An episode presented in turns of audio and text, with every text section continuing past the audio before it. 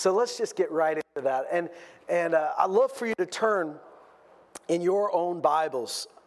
Um, I was going to have you turn to John 6, but I think for the moment we'll skip that. I want you to turn to Matthew 24. Um, I'm just going to reference John 6. Last week we started uh, talking about something, talking about those, those things that trip you up on the road, those things that cause you to stumble on the path that God's placed you on. I told you from the beginning that, that the phrase that really had, has been stuck on my heart and my mind, that I believe God has, has spoken to us, is this phrase that he says in John 6 when, when he said some things that were hard to hear. And everybody started to leave, and people were grumbling. And he turned to his disciples and he said, Does this cause you to stumble? Another translation says, Does this offend you? Is this the thing that's going to trip you up? Is this the thing that's going to cause you to trip off the path you're on? And that's a very valid question that I got to be honest with you, God asks me that question regularly. I believe if you're listening, He'll ask you that too. Is this what's going to cause you to stumble? Does this cause you to stumble? And the reason that Jesus asks that question is because it doesn't have to cause you to stumble. You don't have to be offended. You know what I mean?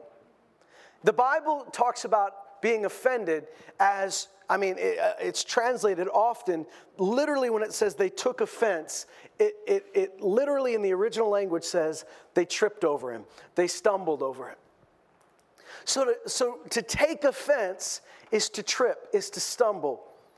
That, that phrase is often translated either to stumble, to trip, to take offense, or even to fall away.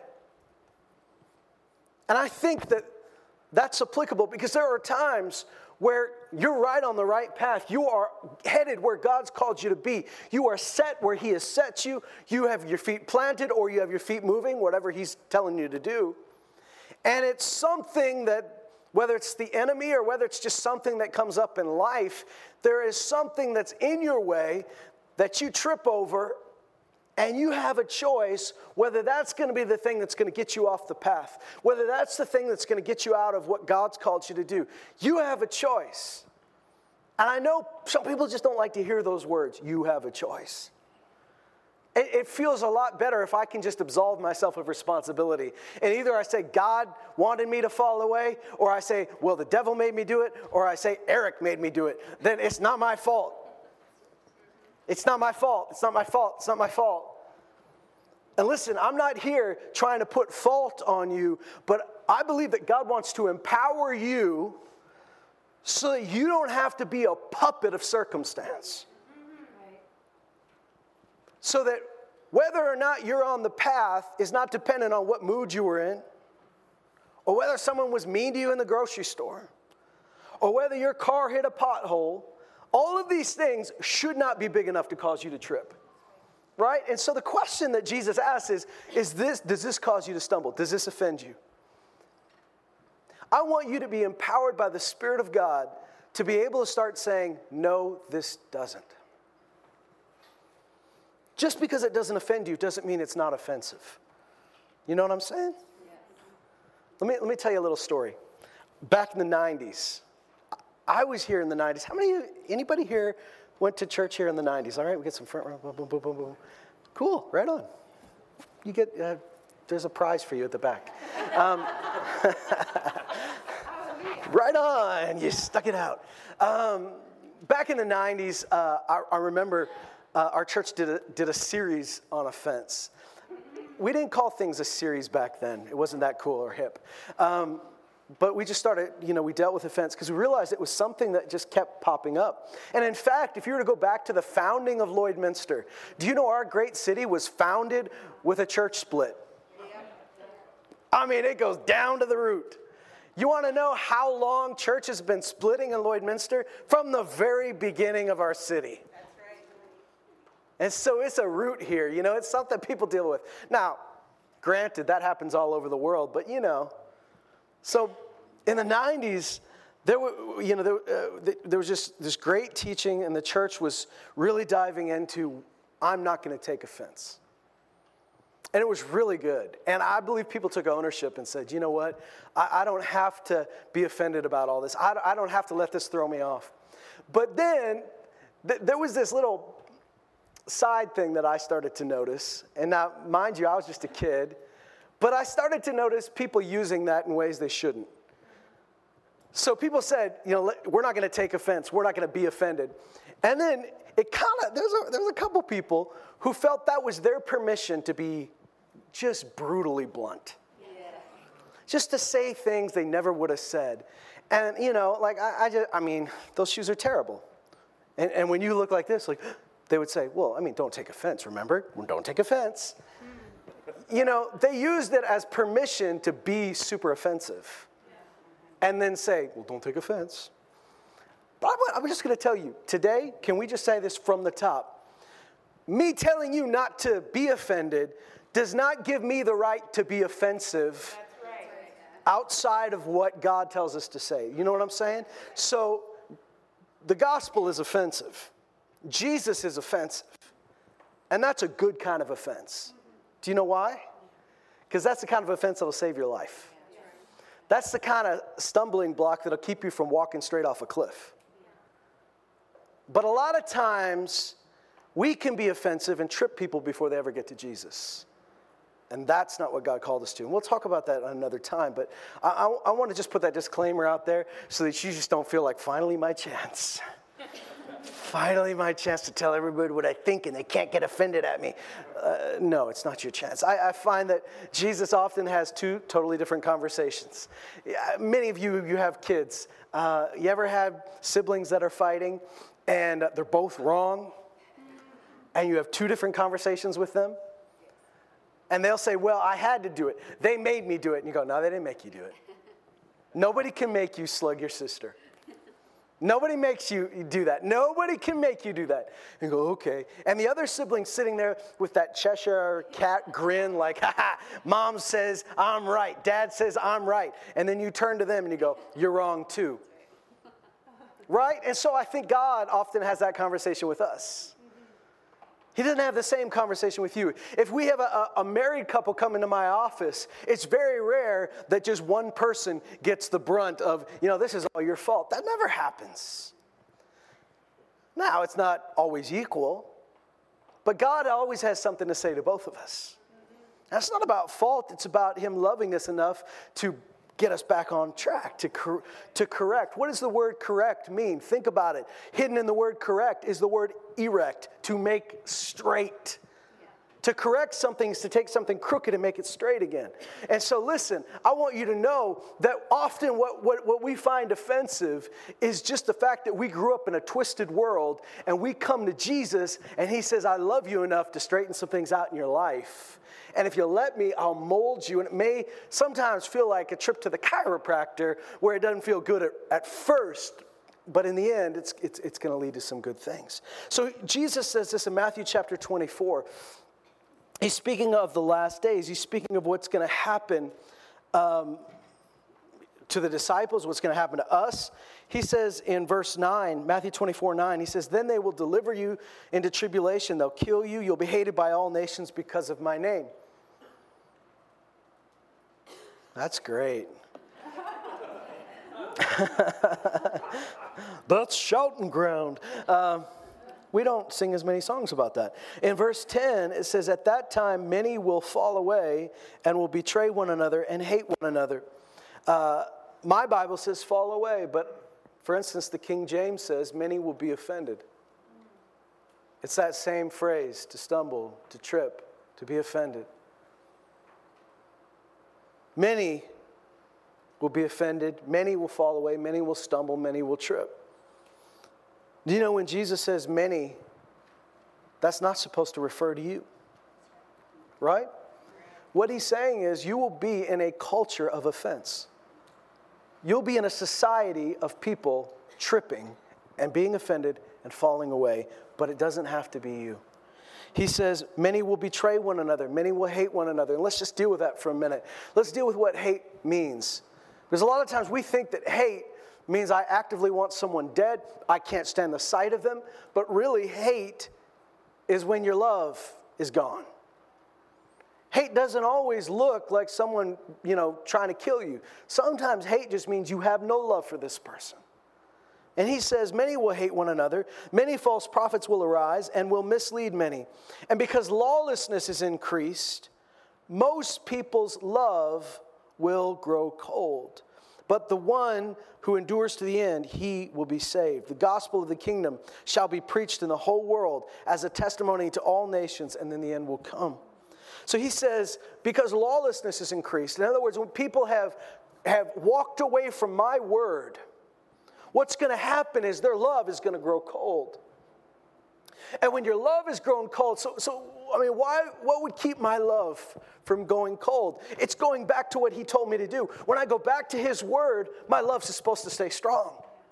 But when people walk away from God's command, when they walk away from His word, their love begins to grow cold. And when their love grows cold, it's easy for them to be offended. It's easy for them to betray one another. It's easy for them to hate one another. And we would like to think that this just happens in the world. Doesn't happen here. But, but listen, I've been a pastor for 14 years, but I've been a Christian for a lot longer. And I've seen it enough times. People who knew what they were called to do, people who knew where they were supposed to be, people who knew why, that, you know, I'm supposed to be part of this group, I'm supposed to be part of this church, I'm supposed to be part of this family, I'm supposed to be connected. They're dislodged because of offense. Let me say this off the top. I think sometimes there is a reason. I don't believe everybody's supposed to stay in the same church for the rest of their life, the same gathering, right? Because we are His church. We're not always supposed to stay in the same gathering for the rest of your life. Sometimes God moves you because of location. Sometimes God moves you because there's a new thing starting that you need to be a part of, and He wants, you're supposed to help. And best case scenario is you're blessed as you go out. You know that, that you're sent out. There's a big difference between being sent and just leaving. Sometimes you have a Paul and Barnabas situation.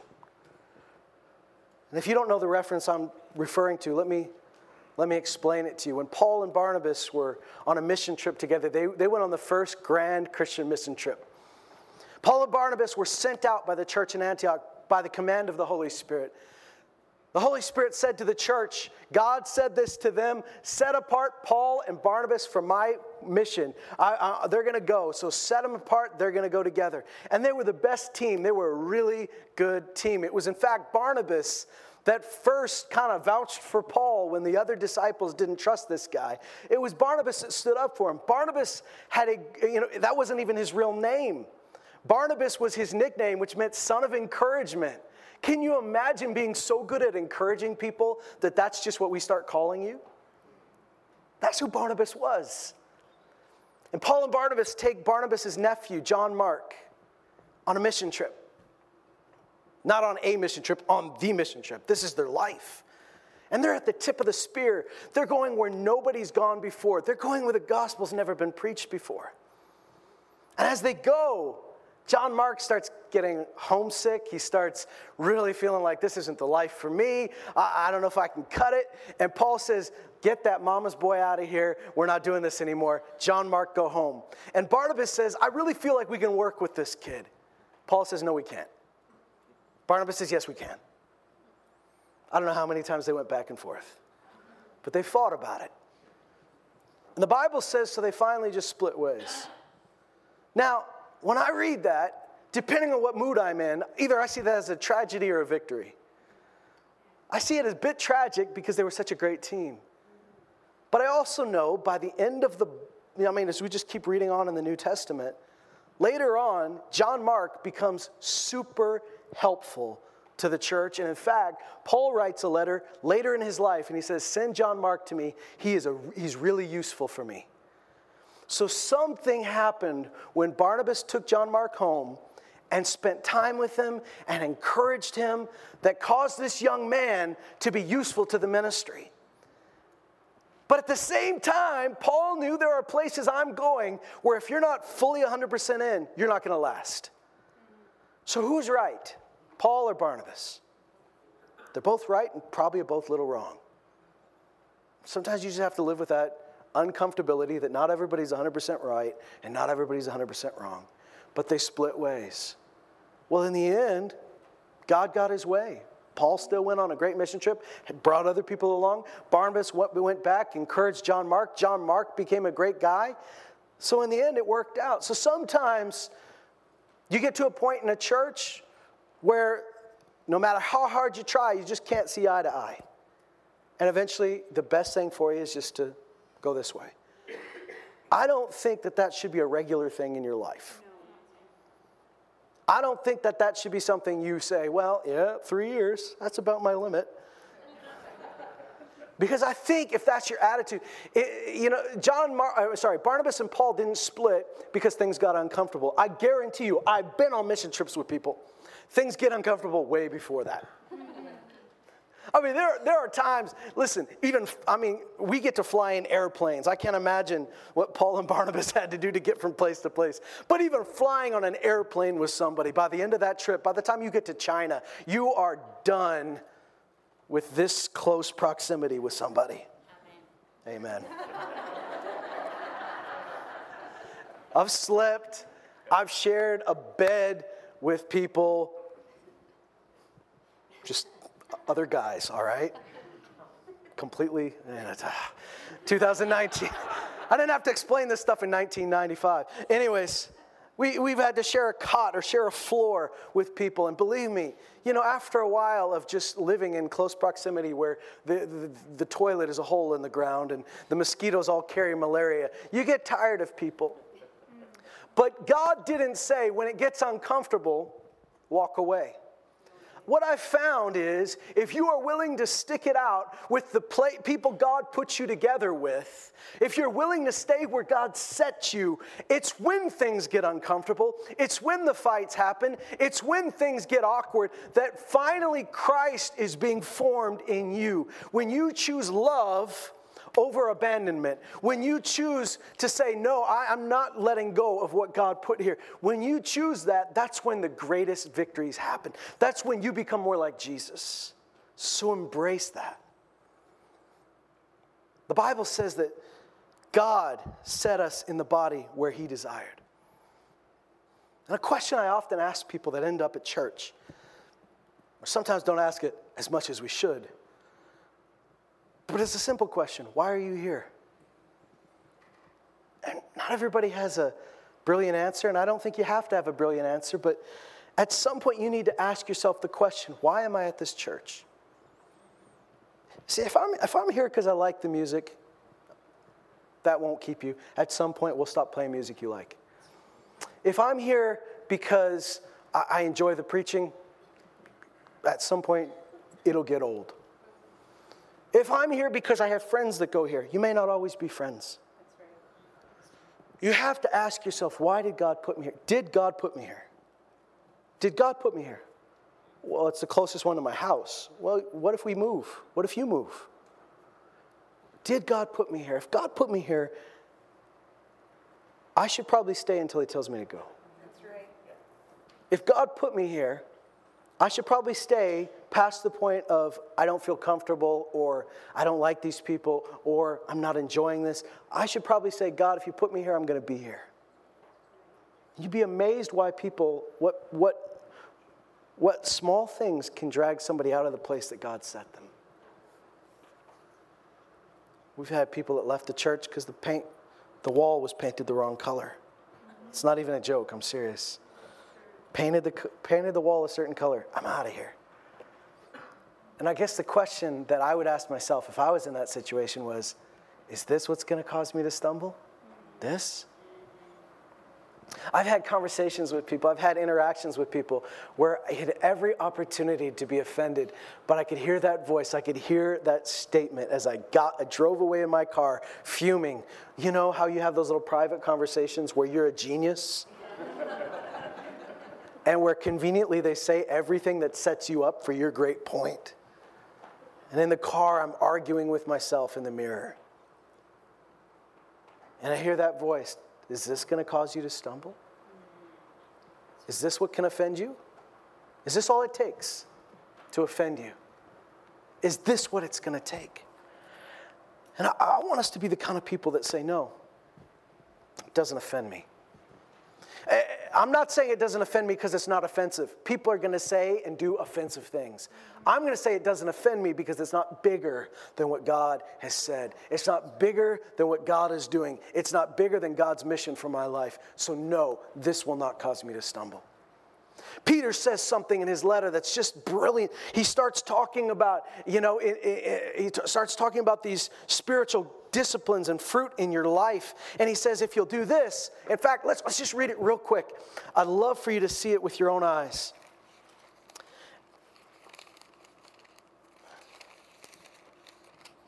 In 1 Peter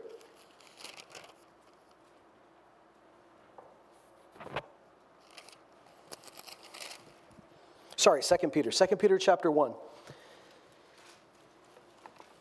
And verse 5, he says, and he starts out at the beginning of the chapter, beginning of the book, beginning of the letter, he says that God has called you to partake in his divine nature. You've become a sharer in his divine nature. You have God's nature in you. That's amazing.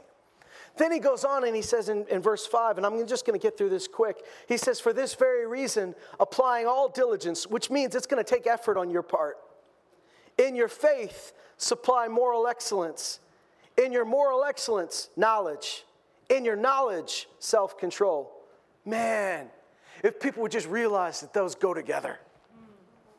The more you know, the more you need to control yourself. Have you ever thought, have you ever noticed that old people, like when they get really old, they're either really grumpy or really happy? Why do you think that is? They made a choice. At some point, you're going to have so much information that either you're going to be annoyed by everything or you're going to say, This doesn't bother me. At some point, you've lived enough life that everything's going to bug you if you let it. So the happy ones, they've chosen. I don't have to have an opinion about this. This doesn't have to bug me. You know what Jesus said? I don't have an opinion about something unless the Father does. Oh, guys, how that would set you free in your life. Oh, man, would it change Facebook for you? I don't have to have an opinion about this. Not only would it set you free, but I think you need to say that. You need to make this decision. I'm not going to have an opinion about stuff unless I have to, unless God tells me to. Now, I can have an opinion about sports, whatever. I can have an opinion about music I like, but really, I'm not going to let these things make me angry. I'm not going to let them frustrate me. In fact, I've got a basic rule I am never going to be outraged by something I get on social media. Now, you, it sounds simple, but we have major church issues that come out of somebody getting ticked off at Facebook. Let me just tell you a secret. It's not really a secret, but maybe it's a secret to you. Outrage, we live in a culture that's addicted to outrage. And outrage is the number one way to get you to click on something. Companies make money when you click on their articles. Companies make money when you click on their feed. And the number one way they've done the studies People, more than stuff that makes you happy, more than stuff that makes you smile or laugh, the number one way to get people engaged is to make them mad. So, you know what they start to do? Build headlines around things that tick you off. And you know what the wonderful thing is? Most of these social media sites are built on an algorithm now, which doesn't feed you every bit of information because you'd be overloaded. It feeds you what they learn you like. So you live in an echo chamber. So if you're always getting ticked off at stuff, it keeps sending you things that will tick you off. I can't tell you how much of that stuff isn't actually true. I'm getting the same Christian chainmail I got when we were on AOL. Missed that reference? Don't know AOL? like back in the day with the dial up modem, you know, when, when you had to dial up a modem and nobody could call you, Liberty, get off the phone. You know, I gotta get, and it, it takes you five minutes to download a picture. You remember that? Yeah. I would, I, there are some emails I would get then that were like, the church needs to act. They're canceling Touched by an Angel. Uh, uh, the church needs to act. They're making a play about Jesus where he's a Satanist, you know? All of this, I'm still getting the same things on social media. I still get the same. And, and, and people at the end, they say, It's time to act. We need to sign this petition. And you never know whether to lovingly tell them that's a hoax and it's been a hoax for 15 years or just mute them. But I've learned that people like to be outraged. You know what James says? Oh man, this is a big one. James wrote this in the book of James. He said, Everyone must be quick to hear, slow to speak, and slow to anger. Listen to this. For the anger of men does not achieve the righteousness of God. Do you hear that? Yeah. The righteousness of God is God's way of doing things. And you'll never get to God's way by being ticked off man's way. The anger of man does not achieve the righteousness of God. Have you ever thought of what it might look like for you to be slow to anger? It means you're hard to tick off. You're hard to offend. Slow to anger. I don't have to be mad about this. My favorite sports team right now is doing so bad. I'm not, no, I'm not making up a metaphor. Is this real life? Last night they tied 0 0 and we celebrated. That's how bad it is. That's how bad, in Minnesota. That's how bad this is. My wife comes in, How are the Whitecaps today? Oh, they tied 0 0. She goes, Oh, good. And I'm like, oh. Is this what it's come to? And me, like a fool, I'm having a fine day. Let's go on Twitter and see what people are saying about the Whitecaps. Maybe they made a trade. And everybody's furious, pitchforks out, mad. And I start feeling it. Ugh. Ownership, management. And I think this is a game that's happening hundreds of miles from me. It's a game. Grown men are putting on matching shirts, kicking a ball around. I, have put my Bible down, feeling blessed, feeling like God said something to me, and then I stupidly open my phone and go, I feel good. I shouldn't do that too much. What's happening in Whitecaps land? some missionaries, some Christians right now, all over the world, their big issue is that somebody's gonna break down their door with a machete. My big issue probably shouldn't be that the guys with the matching shirts aren't kicking the ball in the other net. Is that what's going to cause me to stumble? But we invite this to ourselves. Why? We get bored. And when you get bored, what do you want to do? You want to tickle that part of your brain that feels, feels energized. How do I feel energized? Either I let God speak to me, which would apply me digging into His Word and listening for His voice, or I go the easy way and just say, what, do we, what did Trudeau do today? right?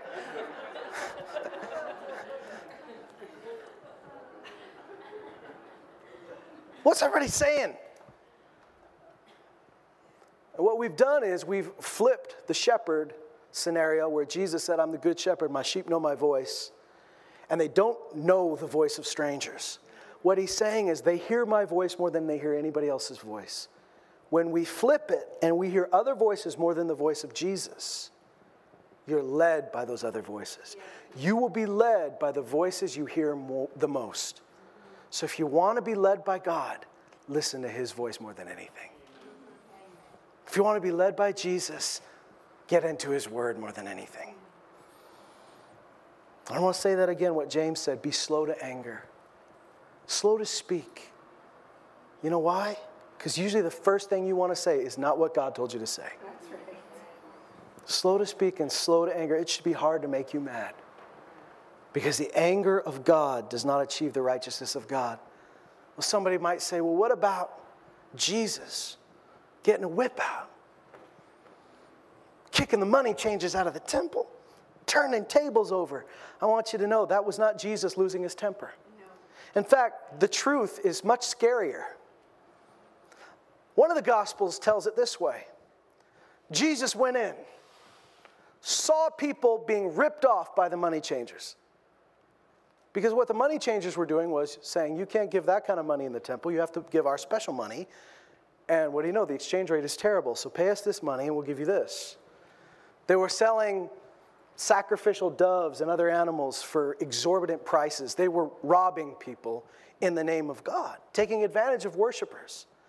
One of the Gospels tells us that Jesus left and went and made himself a whip.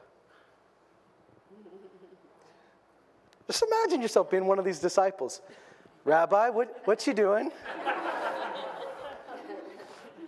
Rabbi, what, what are you doing right now? I'm making a whip. What for? I'm going back to the temple. this isn't Jesus losing his cool. This is Jesus coldly and calculatingly making himself a weapon. If that doesn't freak you out a little bit, but there's a, there's a key phrase that Jesus uses, and it is my house. So if you feel that God's called you to turn tables over in church, I think you have to ask is it my house? Jesus has the right because he says, This is my house, and it's going to be called the house of prayer. It's not your house, it's his house. So let him do the cleaning. And maybe leave your whip at home. I want to get back to the word here. Let's get back to uh, 2 Peter where we left off. He says, In your moral excellence knowledge, in your knowledge self control, you don't have to fly off. You don't have to feel everything that enters your soul. In your self control, perseverance. In your perseverance, godliness. In your godliness, brotherly kindness. You ever see those two things together? I don't, I don't hear a lot of Christians super pumped up about phrases like brotherly kindness. But it is right next to godliness in this verse, isn't it? What's going to come out of godliness is a family kindness. Wow. And this brings us to a point that we're going to come back to, but let's finish reading this. For if these qualities, and in your brother kind, brotherly kindness, love, if these qualities are yours and are increasing, they render you neither useless nor unfruitful in the true knowledge of our Lord Jesus Christ. What's the key to being fruitful in His kingdom? What's the key to not being useless? It, you, the answer may surprise you. It's putting these things into your life. And then uh, the last one being the big one love. He says, if you have this and you're increasing in this, you're not useless, you're not unfruitful in the knowledge of our Lord, in the true knowledge of our Lord Jesus Christ. For he who lacks these qualities is blind or short sighted, having forgotten his purification from his former sins. So, what do I need to remember? What he's saying is when you remember that you are righteous by the blood of Jesus, then you will pursue righteousness. You will live righteously. You've got to go back to who I am. Who am I? And somebody that falls back into the world's way of reacting has forgotten who they are. In fact, the verse I quoted you from James, he goes on and says, For it's like, he says, we need to be doers and not just hearers of the word because somebody who just hears the word and doesn't do it is like somebody that looks into the mirror and then walks away and forgets who they are. This is about knowing who you are. And he says in verse 10, Therefore, brothers and sisters, be all the more diligent to make certain about his calling and choosing you. For as long as you practice these things, do you hear me? What does practice mean? It means you do it. It's already there. God's already given it to you. Now do it. As long as you practice these things, you will never stumble. You'll never be offended. You'll never fall away you'll never trip up on the path God puts you on. What a, what a powerful statement. You will never stumble. You will never stumble. God has already given you everything pertaining to life and godliness. You don't have to trip over this. That argument that somebody had with you, the things they said about you behind your back, the things you think they did, the things you think they're thinking, it does not have to trip you up. That doesn't absolve them of their part in it. But it's not your job to judge them, anyways. You're not the judge. And in fact, when I realize how much I've been forgiven and purified from my former sins, I certainly don't need to hold it over your head. And so, no matter what you say to me, and this is something that's helped me greatly in life, I've learned this. I'm always going to react to Jesus more than I react to anyone else. Think about this. We've said this before. What kind of conversations would you have if Jesus were in the little circle talking with you? Right? I hear people get quiet when I walk up. Forget Jesus. How would, how would your interactions change if Jesus were right there? How would you talk to your spouse if Jesus were sitting on the couch watching you? Right? And the only difference is you could see him. He is there, He is here. Our awareness of Christ changes everything. And so when I react to His presence more than I react to you, I'm going to react in love. When I react to the fact that He loves me, I'll love you.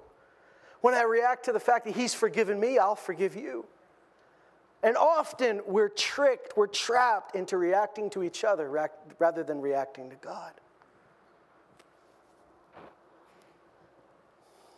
Sometimes we've heard people say, you know, like, devil's really using them to get to me.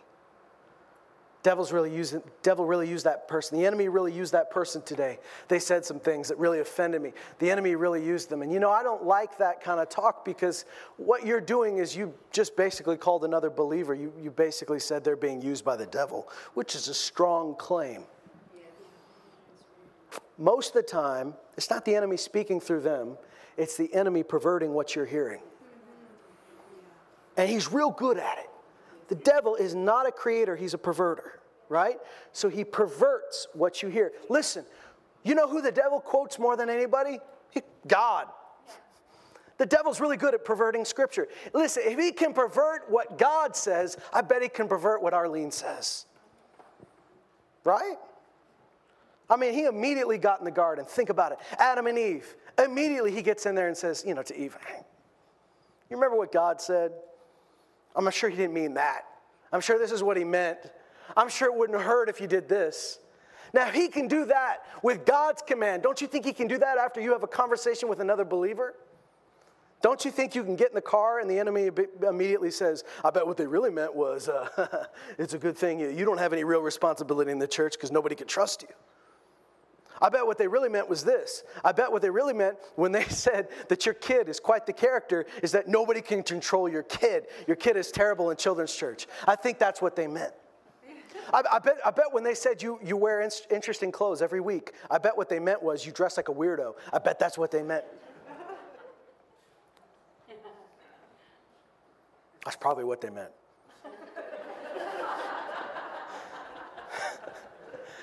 that's probably what they meant. But even if it is, is that going to cause you to stumble? I want you to ask yourself this question Is this enough to make me stop walking in love? Because some evil men and women, mostly men, sorry, it's the book. Some evil people nailed Jesus to the cross. Before they put him there, they ripped his beard out blindfolded him and beat him and said, Hey, prophet, prophesy, who hit you?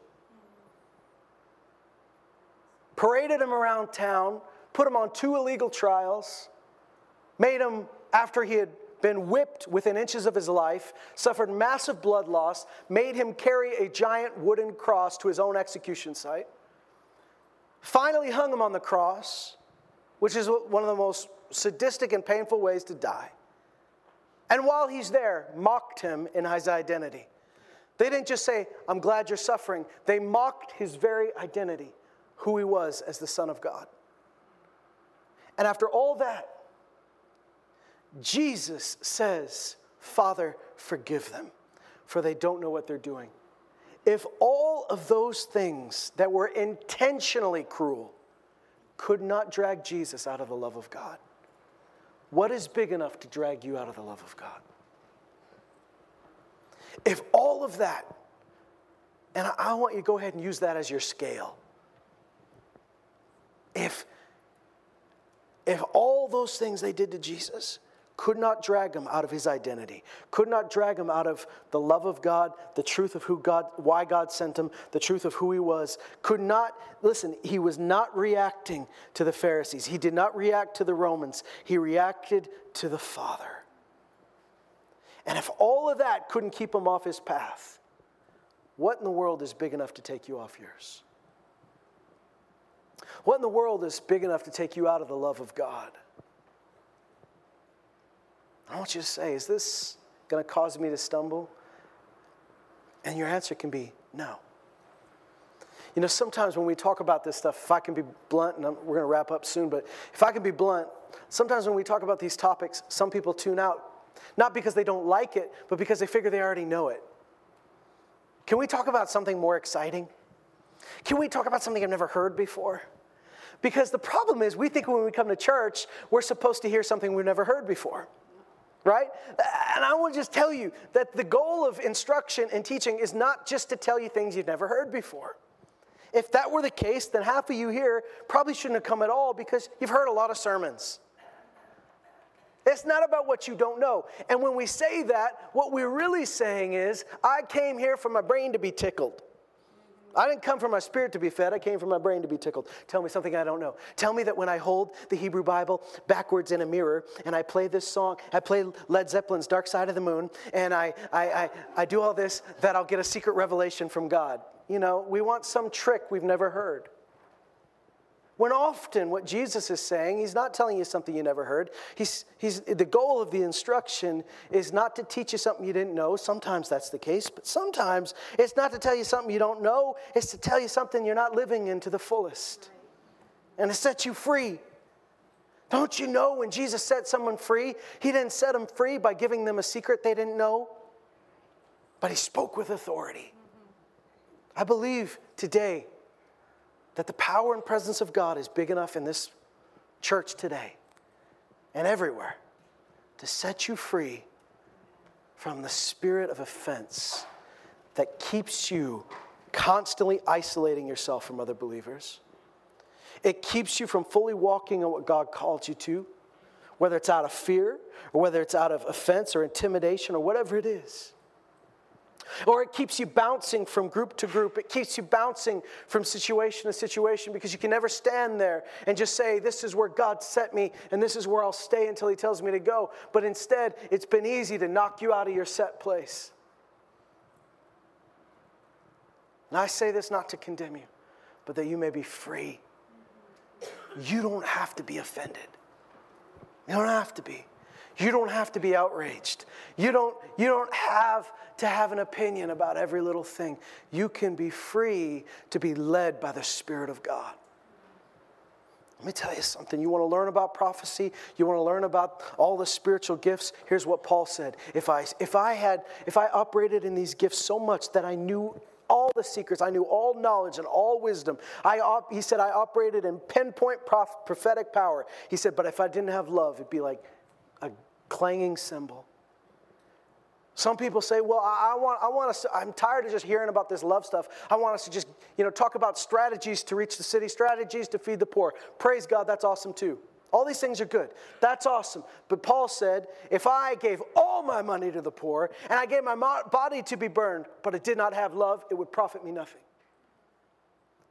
See, it's no coincidence that in every book of the New Testament, this is the topic we keep coming back to. Because though it is foundational, it's something you're going to be mastering for the rest of your life. Though it is foundational, it's foundational for a reason. Everything else is built on it. There's a reason in 1 Corinthians 2 that Paul says there are deep things God wants to say to you. There are deep things God wants to do among you. There are spiritual mysteries He wants to speak to you. But then He says, I can't talk to you about these things until we get this straight. You're still acting like babies because you're still fighting. Do you realize? If we want to be the kind of church that operates in that Luke 4, the Spirit of the Lord has anointed us to do this and that's my heart. That the Word Church would be about that. That the city, the church in the city of Lloydminster would be about that. But if that's what we want to be like, then we have to get this right. Some people say, well, let's talk about evangelism. What does Jesus say? The greatest sort, the greatest, the greatest way people are going to know who I am and who the Father is is by seeing your unity, your oneness, your love for another. You can't skip this part. So we go back to it because the scripture says that the way to walk in all the fullness of Christ is to first be rooted and grounded in love. Some people want to walk in the fullness of God, but they're not grounded in love. And the truth is, you might have a couple of moments of zip, boom, pow, but then you blow away because there's no roots. Being rooted and grounded in love, we may be able to comprehend with all the saints what is the height, the depth, the breadth, the width, and to know the knowledge of God, which surpasses knowledge, that we may be filled up to all the fullness of God. Isn't that amazing? The goal is to know His love. And when we know it, we live in it. When we live in it, other people know it through us.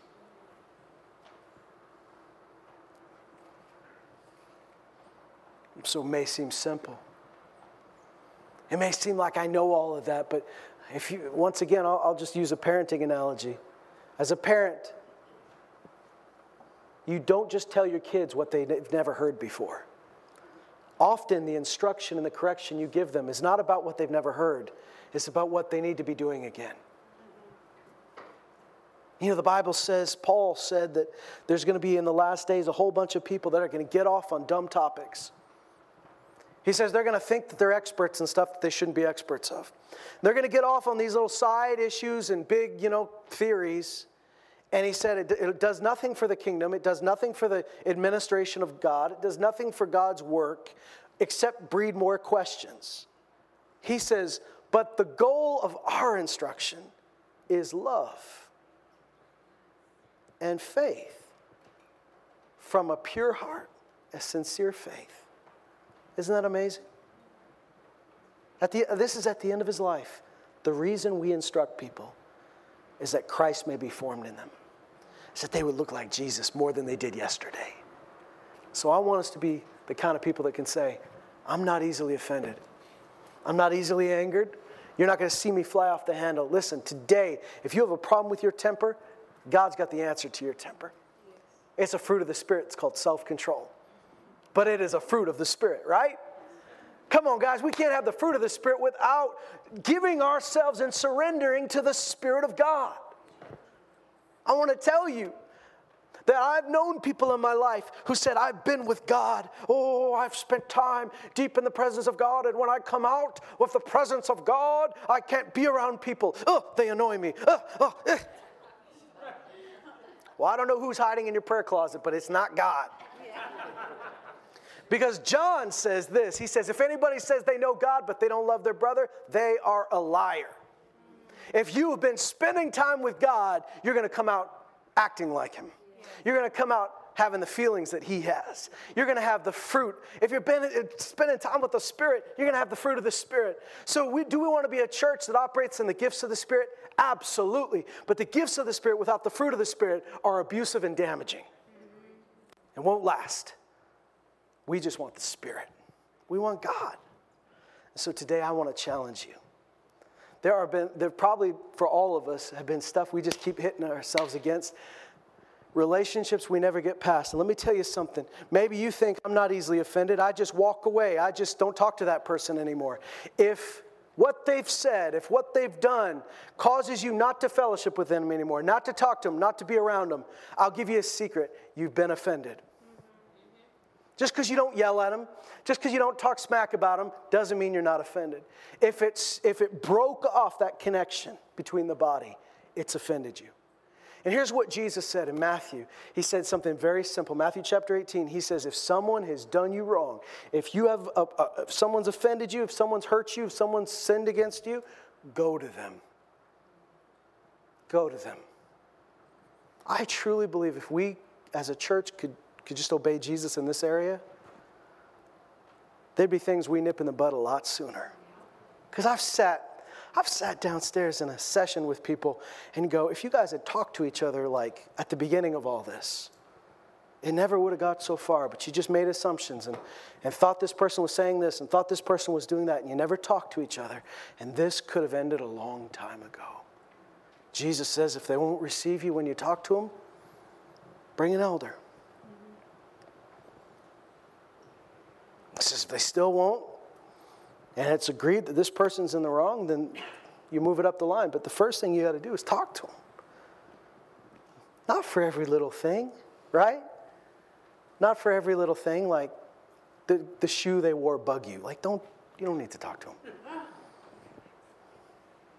I found if we obey the law of love in 1 Corinthians 13, which says, Love believes all things and hopes all things, if I would believe the best about people, I'd get offended a lot less. So today, I, I want to encourage you that I believe this is key to where God wants to lead us in 2019 and 2020. I believe God wants you to move into deeper and greater things. But I do believe, and I said this last week, we're all going to go up together. You are not here as a consumer. You didn't come to get a good message, a nice song, and a tickle from the Spirit. We came because God put us together as a body. That's worth fighting for. It's worth fighting for. It's worth, worth laying our lives for, down for. Something happened to me, and, and we're just going to see where God takes us after this, but something happened as we were worshiping God.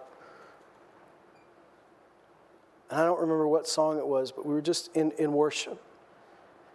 And you know, my instinct is that during those times of worship, um, I'm only thinking about God. I'm just thinking about Him and that I would naturally feel great sense of affection and love for Him. But something else happened.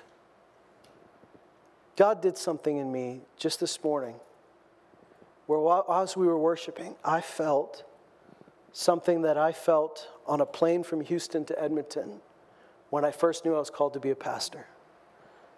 And it was such an intense love for this body. Such an intense love for you guys. I think sometimes we tell ourselves if we're worshiping God, we just feel love for Him, but I know you know this, but if we're going to love God, it means we're going to love each other. And God did something, I believe it was supernatural. He expanded my heart again. He enlarged my heart and He filled it. And I want to tell you that's the thing that keeps me pastoring. If you think pastoring is a good job for, for, God, for a job's sake, get another job. It's not a job like everything that we do, and you do as well. It's not a job, it's a calling. This is why I do what I do. This is why, this is how. And every gift, you all have gifts in this room. Everybody who's a believer has gifts in your life. And every gift you have works by faith and love. Because every gift is a gift of grace. And grace is obtained by faith, and faith works by love. So if we can't walk in love, we can't walk in grace. If we can't walk in humility, we can't walk in grace. If we can't walk in these things, you will not see the gifts of God working in your life. But if you will let love be your motivator, then it'll overcome the world because it's born of God. Stand with me today, and we're going to pray.